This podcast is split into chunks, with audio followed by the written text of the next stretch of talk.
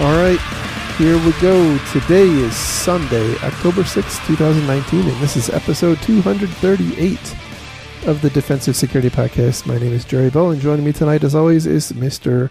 Andrew Kalat. Howdy, Jerry. How you doing today, my buddy? I'm doing great. I will be much, much better in about three weeks, though. So, yeah, you're on the middle of travel hell, aren't you? I indeed I am.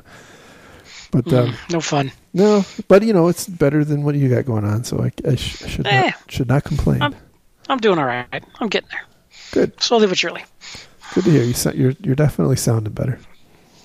Yeah, it's it's uh every day is a little bit of progress, so no complaints. Good.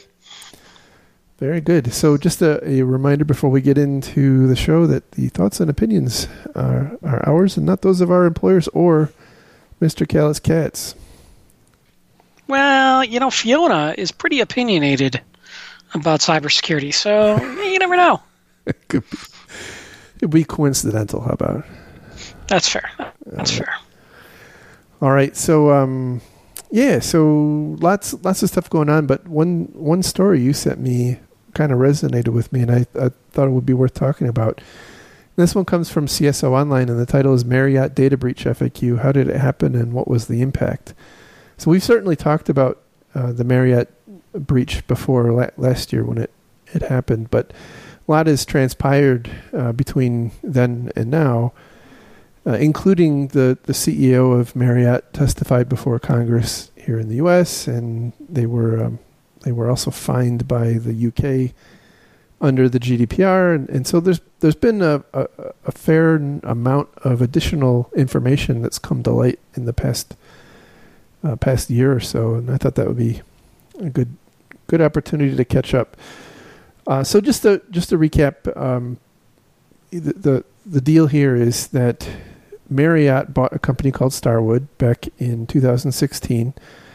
In the end analysis, uh, Starwood had been breached in 2014, and and that breach went undetected until two years after the acquisition, all the way into 2018, when uh, uh, Accenture, who apparently runs the IT and security around this legacy Starwood environment, detected a uh, an anomalous query against the database by an otherwise legitimate user. And upon investigating that, they they they found all sorts of uh, bad stuff. They found a, a large encrypted file, which apparently took them several uh, several weeks to decrypt. I can only imagine, by the way, that the process of decrypting that probably looked like one of those TV hacking scenes where you have like multiple people typing on the same keyboard and you know there's like ping going on in the background. And, Yeah, Well, the faster you type, the, the, the better you have, shot you have at it. right, It's uh, right. We're through the first tense. firewall. it's Yes. pretty tense, and if you, if you're not drinking like a specially Mountain Dew drink, you're doomed. so true. So true. So anyway they they they uh, eventually did decrypt it and uh, found that it had the file had about 500 million records uh, in it customer records.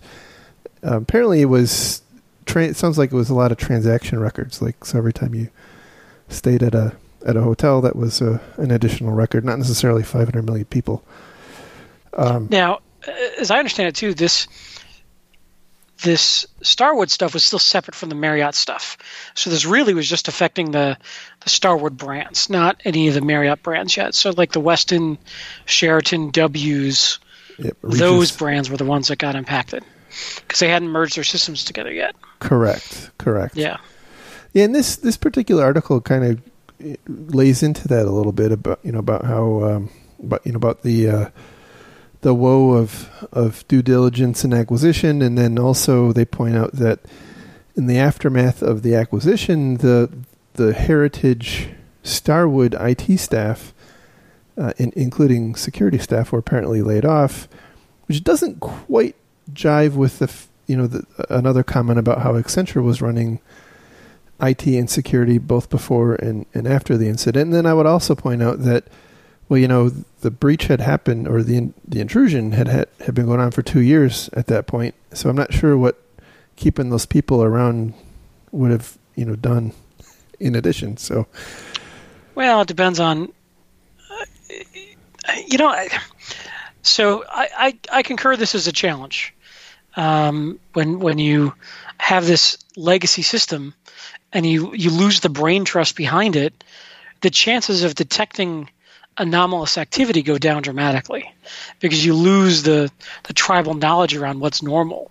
So yeah, they missed the initial breach, but there's a good chance that that existing staff who knew the systems might have picked up on some sort of anomalous lateral movement or other sort of you know odd behavior that that a a third party like an outsourced third party or the new staff who had no familiarity with the system might have missed. I don't know. No, that's, uh, that's a good point. That's a good point. Yep. I think it's dangerous though when you just you know until you can either merge systems or migrate the knowledge to just dump that old staff in mass, which we don't know for sure that's what happened, but it's sort of implied in the story. Um, I think puts you at risk, in my opinion. Yeah, so so I've I've certainly worked uh, worked in and around enough big companies to understand that an interesting thing happens when you have an application that is deemed not strategic, and certainly this Starwood reservation database was almost almost certainly deemed non-strategic, and and large companies will, um, for for many different reasons, some of them good, some of them not so good, will start starving the, the that legacy application of resources. You know, f- funding, support resources, people, and so on, in favor of um, you know funding the the strategic replacement. And and so I, again I no no clear indication that's what happened here but it is uh, is a very common uh, thing that happens in larger organizations when when you have multiple systems like this in play. So um, it, yeah. it, it's definitely implied that the Starwood reservation system was going to merge into Marriott reservation system yes so it makes sense that they would not invest in the old system. But, you know, here's where security can play a part because if you identify, look, this is this is sensitive data, you know, or PII data or whatever you want to say, you know, there's still a minimum level due diligence of security that you should be doing around that stuff. Yeah, that that's the that's something we've talked about in the past where I, I'm immensely frustrated by um, you know, by the behavior of different organizations to do this because you know these applications are kind of like uh, having a kid or or adopting a dog, right? You you have to be committed to caring and feeding them, you know, throughout throughout their their you know the the period of time that you're responsible for them. And so, and what when when are you going to start that with your own kids? As soon as they get jobs. I'm waiting. Hear that, kids? So no, no, you're right. It, it, it's I don't I don't want to overstate this, but it's you know almost IT malpractice to start orphaning these really critical applications like that. Yeah, yeah, because it's you know lots lots of of uh, of badness can happen. Again, we don't we don't actually know exactly what happened. There there's um and there's a st- statement in here, and I think it came from the testimony of the CEO that they, in, in the investigation, they found a rat, and they also found a, um, a Mimikatz running on at least one one server, and so it's entirely possible that uh, you know the, the, the Starwood reservation database itself was you know being managed really competently, and it was some other part of the infrastructure that was uh, where the intrusion happened and, and the credentials and whatnot were gathered. And you know everything from the perspective of the um, the, the, Starwood database could have seemed you know perfectly legitimate and it wasn't until this uh, you know this this anomalous query came through and and tickled their radar that that um, that the breach came to light. Now, I will say it's it is impressive a bit that they were able to detect that. I mean, I I um I, I'm not sure that a lot of organizations would have the sophistication to do that. So, uh, I, I you know, Yeah, and it makes you wonder if it was a newly deployed monitoring system or some variety, or right. you know, log analysis system. Because why why then versus the previous four years? Exactly, exactly.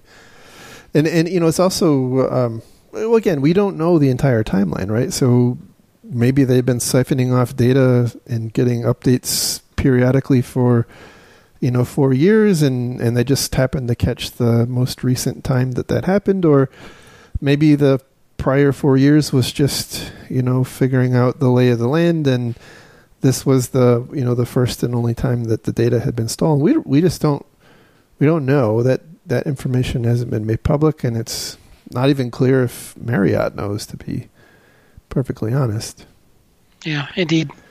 uh, so so another uh, another interesting thing I I uh, I saw in this this write up is that uh, credit card data was among the types of data that were stolen, and you know very fortunately they that, that credit card data was encrypted, uh, but most unfortunately the uh, encryption keys were also on the same server and also stolen uh, by the by the bad guys. So Hey, look, we encrypted it. What more do you want from us? Yeah. So th- this is, by the way, this is a big challenge, and I, I, um, I have, I have heard through the, the rumor mill that, that the data in the um, uh, Capital One, the recent Capital One breach, may actually have been encrypted. However, it uh, it was configured in such a way to transparently decrypt uh, the the data, and and the way that the data was accessed, it was able to be captured and, and pulled out unencrypted. So if you were to you know to try to access the underlying storage, it would have looked encrypted, but the way they accessed it was um, was was conveniently decrypted. So Yeah, the application that came through had rights to decrypt the data. yeah, encryption is encryption is hard. You know, the other thing that uh, I don't I think we may have talked about this before, but even even if you do encrypt it right, there's a um, there's a shelf life for encryption, and and so maybe maybe it's not important from the perspective of of credit card information, but one of the points in this article is, um, you know, the, the the thinking is this intrusion and, and data theft was conducted by or per- perpetrated, I should say, by by China, the same group, in fact, that may have done the OPM breach for the purpose of tracking the movements of U.S. government employees. Um, which you know, which kind of goes back to the point. Well, you know, that kind of data may actually be or have a have a longer shelf life than a credit card number because you know credit card numbers are valuable to to, to bad guys in, in terms of committing fraud. But if you're you know if you're after being able to track the movements of different people, well, that data set may have a a, a lot longer longevity, and and therefore, um, you know, you the, the encryption algorithms that you use today are you know certainly are not going to be sufficient in ten or or so years, as we've you know as we've been seeing, and and so you know even if we do encrypt it, do do a good job. Don't store the keys on the same server. Uh, there's potential for um, for harm still to come. Yeah, and not to get all you know tinfoil hatty, but we also see these stories occasionally about the rise of quantum computing and its amazing ability to break encryption, and who knows what that'll lead to, but something to keep an eye on. Yeah, yeah. I mean, eventually that will uh, that will become a, a, a, a real and present threat. So You know, the other thing I thought interesting was there's some speculation here that it was China, and as I've said many times, attribution is hard, so take that with a grain of th- grain of salt. But they also support the case by the fact that none of this data has shown up on the quote unquote dark web, and there hasn't been a rise in um, fraud with these credit cards. So uh, that, that's somewhat compelling. There's a lack of fraud, but I but I was sort of chuckling at the concept of it hasn't showed up on the dark web, and I'm like, you know, it's the dark web. How do you know you're monitoring all of it? You know, it seems like they, they assume they have perfect fidelity of what shows up on the dark web. I'm like, Yeah. um, that's a good point. that's that's bold, but okay. it's, it's a good point. Um, the other th- the other interesting thing is they, they, they do draw an interesting series of connections that, that support the the hypothesis that it was China. One of which is that Marriott is a um, what I think what they call what a tier one hotel, a top tier hotel provider. That's what it, the quote was for the U.S. government. But it wasn't Marriott that was attacked. It was Starwood.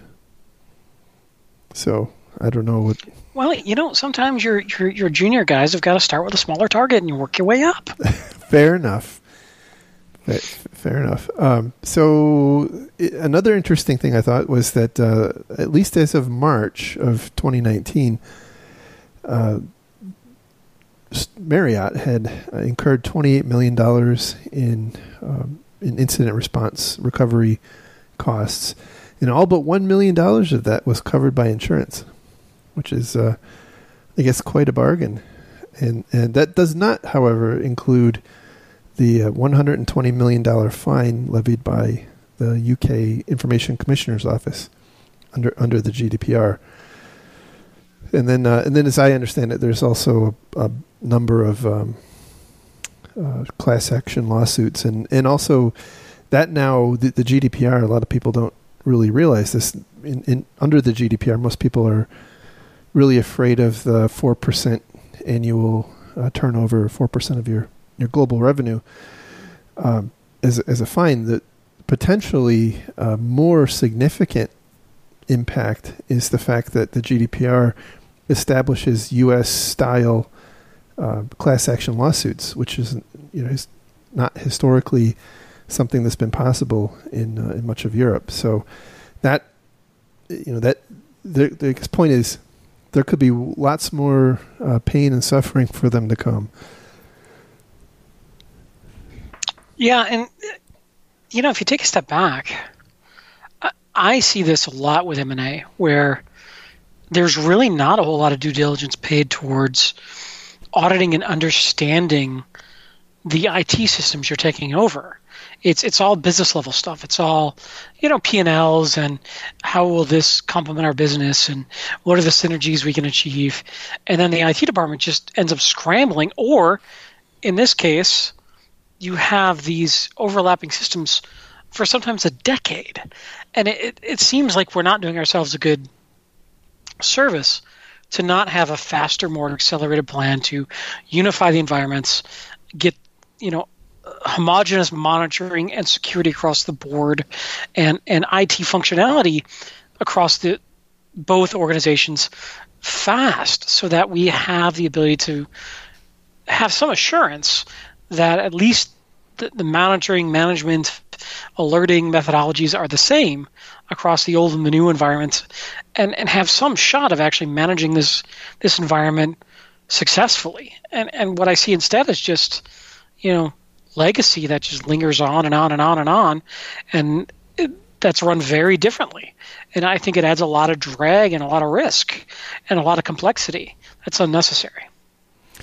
Yeah, de- definitely. I, I have seen actually both sides of the, the whole acquisition due diligence uh, parade uh, as it pertains to IT, and, and you're you're spot on. Um, it's it's really almost exclusively the business, you know, the, the business factors that get taken into account.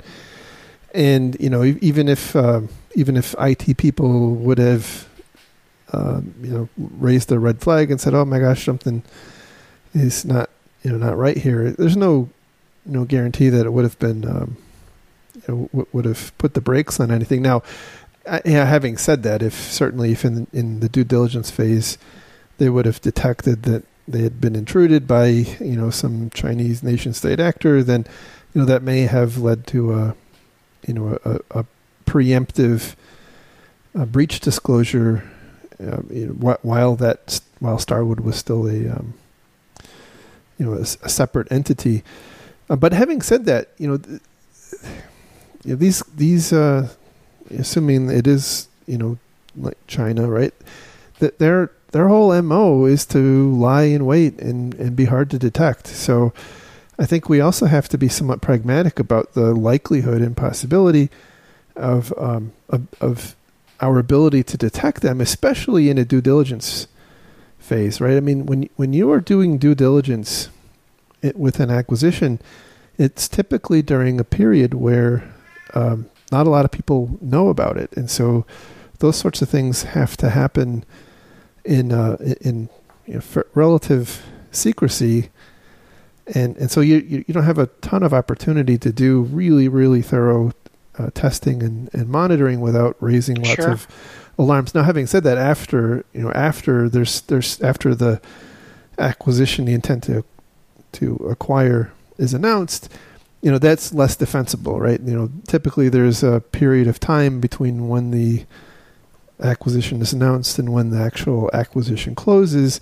and so there's a period of time there where um, it you know something could have been uh, detected as well. But again, at that point, you know, all of the um, my observation is the business is you know in the in the throes of trying to figure out you know how they're going to integrate uh, the the companies you know in IT systems and whatnot. And I, you know, I I, I don't think this, you know, there, there's a I, I'm, again just my observation. There's not a lot of appetite to go in and do even more testing during that time frame. Like, you know, look, kid, you you've already you already had your chance. You know, stop it. We got it. We got work to do now, and that's that's been you know, my experience. But I, I by the way, um, because of uh, because of reasons, have have seen a, a, a, quite a number of cases where company A acquires company B. Company B was thoroughly compromised, and um, and company A ends up being compromised in much the same way. Now, there's you know in in in some respects, it's actually probably uh, says something about Marriott that it, there's again no obvious indication that that happened to them.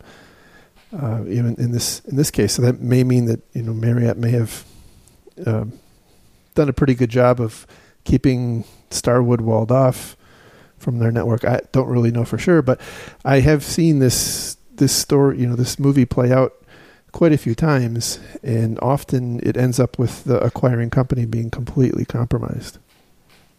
Yeah, sure. Uh, first thing that happens often is the IT organization starts screaming for, "Hey, where's our where's our WAN link between the two organizations? We need to start interchanging data." Right, right. And it's just you link know the mail systems. Right. Right now. And the firewall says any, any, any except, and there you go. Have a nice day. Right, they're us now. We we must trust our new our new colleagues. And that I mean, this is a, this is an interesting challenge because I would argue yes, you want to aggressively integrate the systems or s- replace the systems, but you still have to be smart about it. You still have to assume breach, and you know so these two things can be at odds with each other, and there's some tension there. But I, I don't know. I, I still feel like a lot of organizations don't plan enough budget and account to properly merge the IT systems in a timely manner, and it, it lingers for a long time. Well, absolutely. I mean, the whole again, typically the name of the game is is cost synergies. So, you know, coming and asking for even more money is is antithetical to the whole premise that you bought the company in the first place. So, um, that that is um, not not terribly surprising that it that it plays like out like that. But I think, you know, in in general, companies need to get better about factoring this into into the fundamental business case. You know, it, it, I, I think that. Well, yeah, and you could argue that I'd save money once I get on a common platform. Right. Exactly. Exactly. Exactly. But he has. But it has to be. To your point, it has to be thoroughly funded, and so. Um, you know, I've seen lots of these business cases, and you know, it typically focuses very heavily on on the you know the near term cost savings, and there's often not a lot of appetite for you know increasing you know, increasing costs in the short term, even if it's temporary. So um, it, I don't think it it should be Yeah. surprising. But I, you know, again, this is a business problem, and IT tends to be at the you know at the at the end of the whip or the, the tail of the dog, however you want to think about it, and not you know not uh, part of the um, you know, not part of the the factoring that goes into the the business case or the, the case to uh, make the acquisition. Now, you know, having said that, if you have a, a competent CIO, uh, you know, who who is respected by the business, then you know maybe they do. Um, but again, uh, I think that's even for a a, a competent CIO, competent and, and good communicating CIO is going to be very difficult to um, you know to, to kind of try to swim upstream in, in this kind of an environment. So. Yeah, agreed. Um, so the, the, there was one other just thing that struck me about this, and and that is, you know, think about how much pain and suffering Starwood or Starwood slash Marriott would not have endured had they not had that monitoring program in place. And that's a crazy thing. I it it this bothers me very um, really significantly because there's there's almost an incentive to do a half-assed job of monitoring. So if I don't know about the problem, I'm not held accountable to fix it. Correct. I mean, so so think about this. Let let's just But that's so that's so perverse to proper like to actually giving a crap about your business. That's like wow. I, I agree, and Yeah. I, I'm not. I'm. I, I'm not. Um, I'm not advocating this at all. I guess here, you know, my my point is, if if you think about, you know, a lot of these more complex intrusions are perpetrated, are in fact perpetrated by nation states, and let's just assume for a second that this one is, or this one was. You know, nation states typically don't run around dumping the, you know, the data, you know, elsewhere, and and so in absence of self identification and self disclosure, it's quite likely that no one would ever, in this case, no one would ever known, probably. If if Starwood or Accenture in this case hadn't uh, you know hadn't got that alert and then gone off and and investigated and and you know found all this this stuff out. So um, it concerns me that there is this you know potential setup of a an incentive to not you know to to I guess I'll say it this way to right size your monitoring right because uh, because you you know you end up um, you end up chasing after a breach that that people you may not have otherwise uh, you know, be- been privy to. So anyway, it's Well- it's it's a it's an ugly thought, and I No, it is, and you know I've actually witnessed that directly firsthand, and I won't get into too many details. But when I was a sales engineer, and I was working for a smaller company that had a detection-only system with no ability to solve or contain a compromised host, I had a very large company's CISO tell me, "You're not bringing me." a solution. You're bringing me a problem that I have to deal with. And if I don't, you know, I need a I need a solution to the problem, not more alerts that I have that I'm forced to react to. And it, you know, without your system, I don't have to rea- react to these alerts. yeah exactly right And it was, uh, uh, let's just say, a, a, a, uh impactful learning moment for me about the real world and real business. I I understand And it's also a very interesting lesson for business and startups, which is that, you know, fidelity of alerting is a tough sell by itself. You need to have a story around, at least I think you need to have a story around how it actually then goes further to help the business, not hurt the business, right because it because looks, of the way looks- businesses think. yeah it looks like all downside Yeah. you know I can, I And, can, I can now uh, detect all the bad stuff that I can't block which is stunning to those of us who are deep in the infosec world. Like, why wouldn't you want to know this? That's great. That's wonderful. We're we're detecting things nothing else can detect.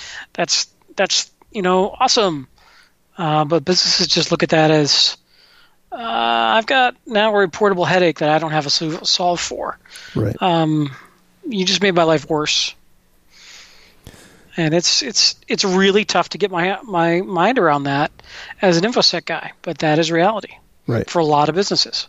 I wouldn't say everyone. I would say there's there's certainly smart, savvy people on both sides of that equation, but it's a real uh, real thing out there.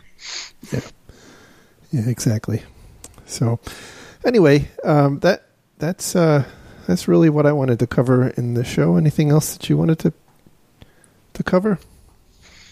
Uh, no, I, I think uh, I think we beat that story into the ground pretty sufficiently. Yeah, I agree. I agree. So, uh, so, so thank you uh, everyone for for listening, uh, and, and again, thank you to all of our Patreon donors who continue to absolutely. Support us. Thank you, you guys are much. awesome. I know we've been very absent, and that's my fault. But hopefully, this will be a start of a return engagement. Absolutely. And uh, as, as usual, you can find links to, the, I guess, the one story in uh, in the show notes. You can uh, visit us on uh, the web at www.defensivesecurity.org. Um, give us some love on iTunes or your your favorite podcast platform. We should already be there, hopefully. And uh, with that, we will talk again real soon. Have a great one. Have a good one, everybody. Thanks. Bye-bye. Bye.